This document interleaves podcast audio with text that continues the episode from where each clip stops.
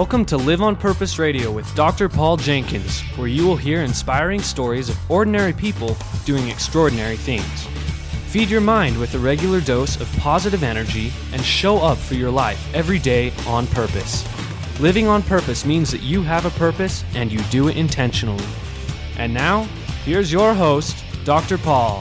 Hello, everybody. Welcome back to Live on Purpose Radio. This is Dr. Paul, the shrink who expands your life, with another episode of Live on Purpose Radio.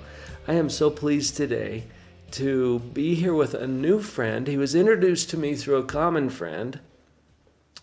And Norm, I found that you have something interesting going on. Folks, this is Norm Angel. He is a retired attorney. And he has a story that really caught my attention because I don't often get to interview people who are in this particular circumstance. Norm, what is that? The circumstance, Dr. Paul, is that I have been dead twice and came back and have memories of both times and have it fit into how my life is structured after that occasion. Wow. So Right.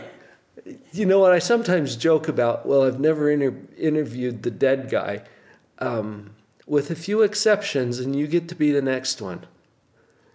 Because you've actually experienced this. Yes, uh, I have had uh, three strokes and three heart attacks, and two of the heart attacks were temporarily fatal. And I love the word temporarily, temporarily because uh, it, it conjures up the fact that it was a, a minimum time gone and maximum time back. So I think that the, in, in describing it, I would like to talk about what both times what happened and what I thought about and what I remember. I am fascinated, uh, partially because I look at this as okay, we've got someone who has been over there and came back. What can you tell us about what you experienced? So I'm, I'm sure you're going to get to that. Lay this out for us, Norm. Okay, I think I need to start actually from the first heart attack rather than the two that followed that were actually temporary fatal. Okay. My first heart attack was uh, in 2000, and I was having surgery at the time uh, with uh, on my heart, and I remember seeing a light in the corner that just said "relax, relax." And so I, I remember they started the procedures on me before the anesthesia had taken place, and they were a little concerned about it, but I just said, go ahead. So it was okay. And that was uh, a long time before the actual first opportunity to die. Opportunity to. die. You talk weird. Well, maybe I am weird. In fact, it's kind of it's kind of funny that uh, I'm in a special program at Stanford University Medical Center that they brought me into to study me a little bit because they've never had anybody that died twice. So they want to study that. So moving, well, it's moving not on. a big club, Norm. We'll say that. Moving on from the heart attack, which sort of set the pace for that, is that many years later, I had the heart attack the first opportunity. Uh, my wife and I were having a dinner party with uh, two other couples, and I was pouring a glass of wine, a bottle of wine, for my people that were visiting, and I dropped the bottle, it exploded, and I dropped dead. And at that time, uh, I remember falling, I remember going down and lying there thinking, and as it turns out, because I have a defibrillator and a pacemaker implanted in my chest, that I have the ability on that computer to time everything and to know what was happening each time it happened. So there was a record, an electronic record of what had happened to you physiologically. Exactly. And the electronic record was then later able to tell me that I was completely flatlined for 38 seconds the first time. And so the 38 seconds is, is what I do remember while I was lying on the floor, being the, the entertainment to, for the evening for my dinner guests. Wow. And at that moment, uh, as you enter the, the blackness of unconscious, I remember feeling extremely warm, extremely comfortable, and thinking, this is actually very nice. And so as I thought about it later and people would ask me questions, they said, What did it feel like? Well, it was think of floating in a warm tub of water and it may be mm-hmm. related to be a- embryonic fluid or something, but mm-hmm. you're lying there thinking, and I remember saying to myself, This feels really wonderful. I really like this. I think I will stay here. This does not hurt. This is comfortable. This is okay. And then, then I remember thinking, wait a minute, I might be dead. But it was, and I remember saying, it's okay. Interesting. No fears. It's okay. Wow. And then you came back. And then the defibrillator, who, as you see on television, where the defibrillator, they do people, it has to Right. charge. It's not instantly charged. So during those 38 seconds, the defibrillator says, oh, we better get working. Mm-hmm. So we need to fire up. So it gets charged, and then it shocked me. And apparently it shocked me and then brought my heart back from being stopped for all that time. Right. And when I came back, I remember thinking, I want to stay here. Hmm. I'd be all right to stay here. I had no fear about being where I was at that time. And so then I realized that that was probably in the beginning of death is comfortable, no fear involved, and it's okay to stay there. I would be fine if I did stay there. Interesting. Did this surprise you? Yes. Because you hear the stories of, oh, did you see uh, uh, the light? Did you see? Go toward the Did you go towards the light? Did you see a long dark tunnel and you go towards the light? No, I was already there in this warm, floating, warm water, comfortable, with fear gone from me by the time I came back and remembered that. Wow. And this was only the first of. This was the, the, the Two first, times. first of two times, and that was in uh, 2012. So that was actually 12 years after the first heart attack. Uh-huh. And then uh, the, the next one is even more entertaining and more interesting because my wife and I were playing golf with another couple uh, on Memorial Day of 2016, and we were on our golf course and we were in the preparation for moving to a different city. And so we were saying goodbye to the golf course. And we were playing golf, and we were on the 11th tee, and I hit a great drive and turned around and then just completely dropped dead on the golf course. And of course, the other. So it's true that if you get a really great drive, you can just finish there. Right. And of course, it was also fun because we had the friends knew it was our last uh, round of golf at our country club in Reno, Nevada. And we had friends playing behind us and friends playing ahead of us. And so it was an interesting opportunity. And the, uh, the, the time at that point was uh, 42 seconds that I was out. And the same thing, the exact same feelings came back the feeling of warm water floating, comfortable, and I want to stay here. And so I think the, the key is for me that I do not I do not fear dying. Mm-hmm. I, I'm not sure I'm anxious to get there, but I mm. remember the feeling. It was identical to the first time, both times the same, and both times comfortable enough to say, I can stay here and I will be happy here. I'm comfortable and I'm not afraid.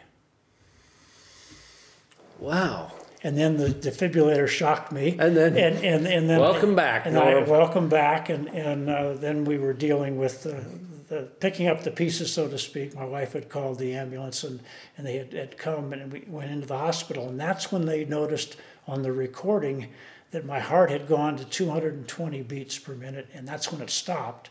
And that the computer Mm. spent 42 seconds to charge up and bring me back. So having a record in the computer in my chest and the defibrillator is kind of interesting. But it, it the- Yeah. the interesting part to me was the feelings and the consciousness that I had, the awareness of what I had. It's not a matter of you just black out and go out. You actually can still remember, you can still bring back those thoughts, and you can bring back that feeling once you, you awaken. That's interesting. And to everyone else, uh, uh, for all intents and purposes, you were gone. Yes, uh, my wife told me that I was I was not breathing. My eyes apparently had rolled rolled back, and, and I was I And your was, heart had stopped. and my heart had stopped, and I was flatlined. Right. But again, I didn't have a sense of time. Both the first time at 38 seconds, the second time at 42 seconds. It could have been an hour, it could have been a minute, it could have been whatever. But I remember the comfort of the feeling and the warmth of where I was and the relief that everything was okay took over for any amount of time. This is the part that surprised you, Yes. at least from the first one. And it sounds like the, the experience in your second opportunity, I think is what you called it, Yes. uh, was very similar. Before, you had a totally different view of what death was or what to expect. Yes, uh, y- I think all of us have a fear. At least I had a fear of, of what death would be like. That it, it must be a horrible feeling. You must have some physical pain. You must have a sense of, oh my God, this is this can't be the end of it. And that was all gone for me. There was never a sense of loss. There was never a sense of fear. There was never a sense of, oh, must, this must mm-hmm. really be it. Wait a minute, I forgot to do 25 other things. Wait a minute, I didn't I'm not do, ready. I'm not ready. I'm not mm-hmm. ready. I was completely ready because you're there before you know it. And then the opportunity to be consciously aware of what's happening was with me the whole time. Wow. I, it just occurred to me that your name is Angel. I don't know why I didn't realize that before, because I knew a little bit about your story. I'm hearing things about it that I hadn't, I hadn't heard before. This is the first time you're sharing some aspects of this with me, and uh, it's fascinating to me because you know one of the number one fears is the fear of death. Uh, there's some that are above that, like the fear of public speaking and the fear of being inadequate and stuff like that, are more pervasive actually. But the fear of death is right up there on the list. I, th- I think that, that I agree with that. But the fear of death now to me is more the suspense of when rather than the fear of when. Because the, I, knowing that, that I will probably go into the same state again, and maybe a maybe being born a, a Leo and having a lion and having nine lives, maybe I've got seven more to go. But More opportunities. more, more opportunities. But I, I do remember that the uh, I'm not afraid of dying, and then it's kind of funny. And now you think about it, if I hit a golf ball on a lake and I lose it on the golf course, do you think I care about my golf ball anymore? so there- are things that I no longer are It's given you a different perspective, and as as we come back from this break, I would love to dig into some of those things that you've learned, how that has changed your life or how you approach life. I I believed for a long time that a healthy understanding of death can give us a new lease on life. Yes. And you've had an opportunity to do that in a very unique way. So, can we get into that after the break? Yes. Folks, this is Norm Angel at Live on Purpose Radio. We'll be right back.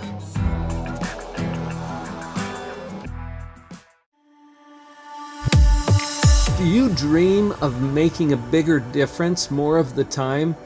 Have you thought about life coaching as something that you would like to offer? If you are an influencer or a speaker or a leader or a coach, this webinar is for you. In this webinar, I'll share with you seven important clarities that are absolutely essential to setting up a successful life coaching practice. If you're ready to take some courageous steps to add life coaching to the services you offer your clients, register now at liveonpurpose.coach forward slash webinar. That's liveonpurpose.coach, not com, forward slash webinar.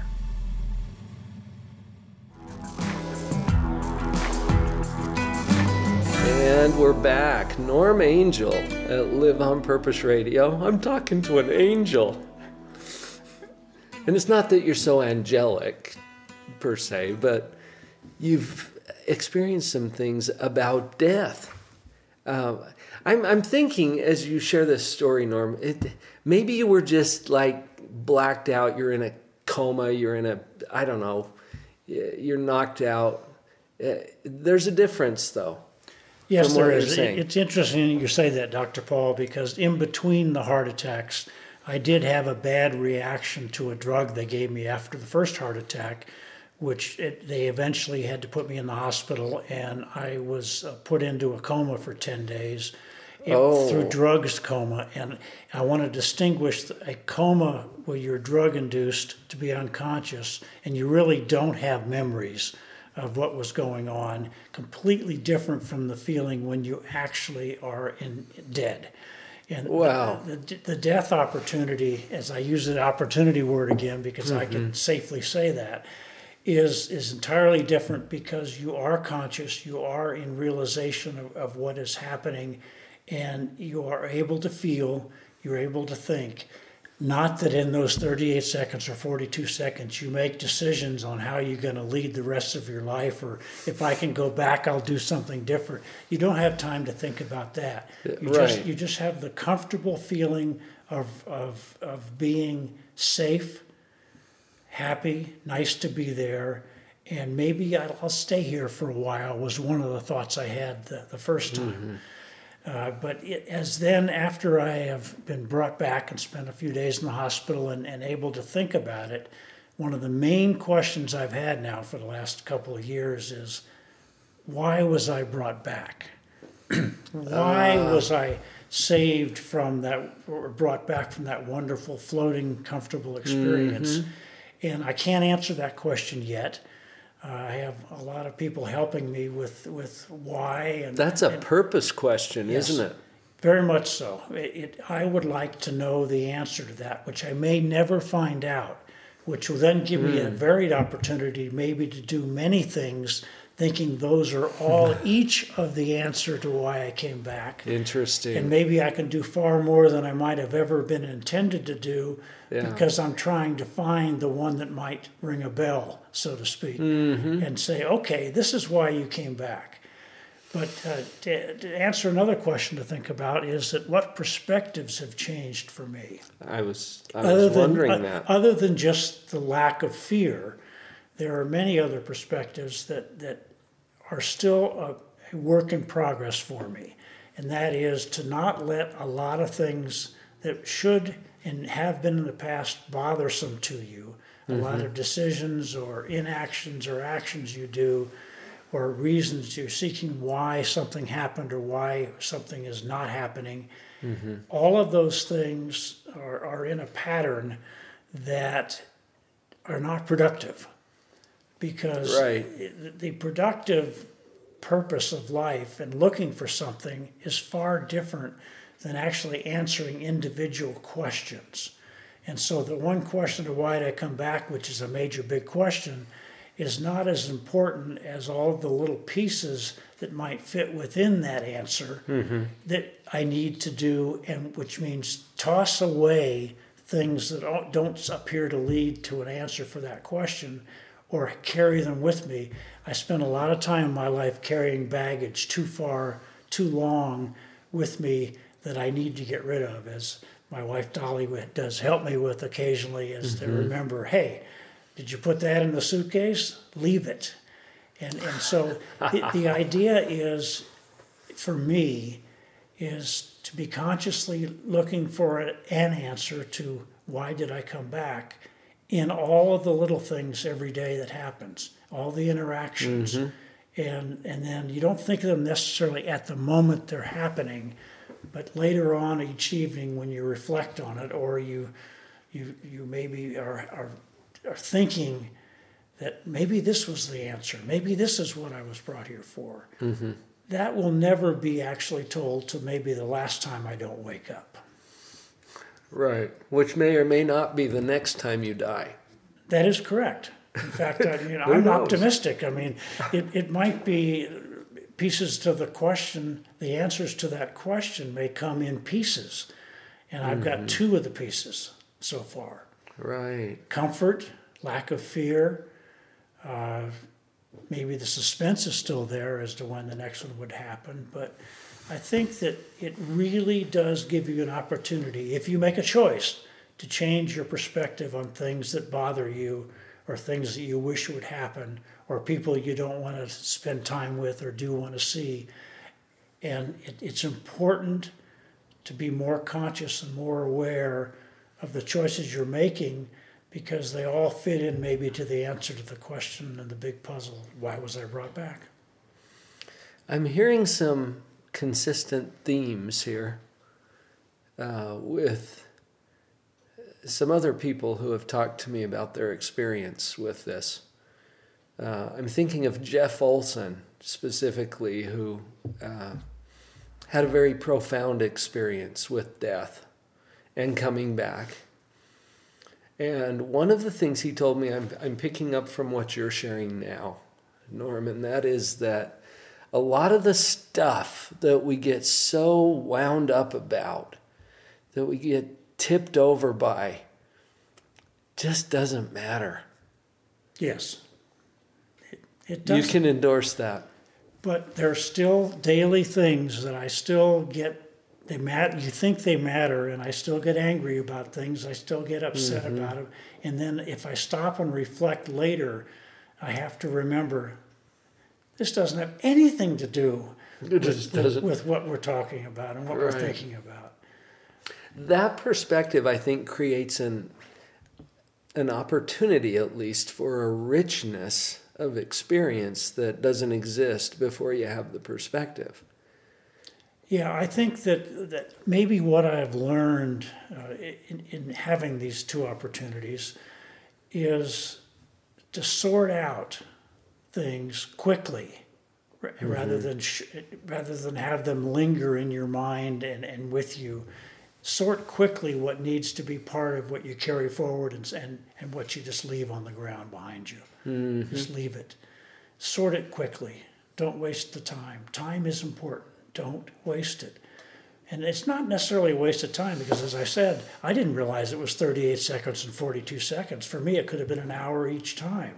So time yeah. is, is not it's in. not even relevant. It's not in relevant. It's not relevant at all into the next phase of our energy bodies and our being. Mm-hmm. Time's not not not relevant. Yes, interesting. Although it's very relevant to us in this particular sphere. Oh, we, we all look at the clock. We all count the minutes or the days, yes. or we look at the calendar. Everything everything is calendared and timed by a clock. Mm-hmm. But what what I found is that there is no clock next time. Right. Nobody's saying you got to do this by a certain period of time. You got to wake up or you got to come back. You, you you just have the wonderful feeling of being safe and mm-hmm. being comfortable. So here's the next question that comes up for me. Therefore, what? As you have an opportunity to share this story as you are today here at Live on Purpose Radio, what does this mean for, for me as a listener? If I'm just listening in on this, what can I take from your experience that will be valuable moving forward? Well, I would start with with the title of your show, "Live on Purpose." Mm. Live on purpose and move towards finding purpose in every little thing you do. And you don't have to make a checklist. You don't have to keep track of it every day. But think about it later as you're maybe lying in bed as you go to sleep at night.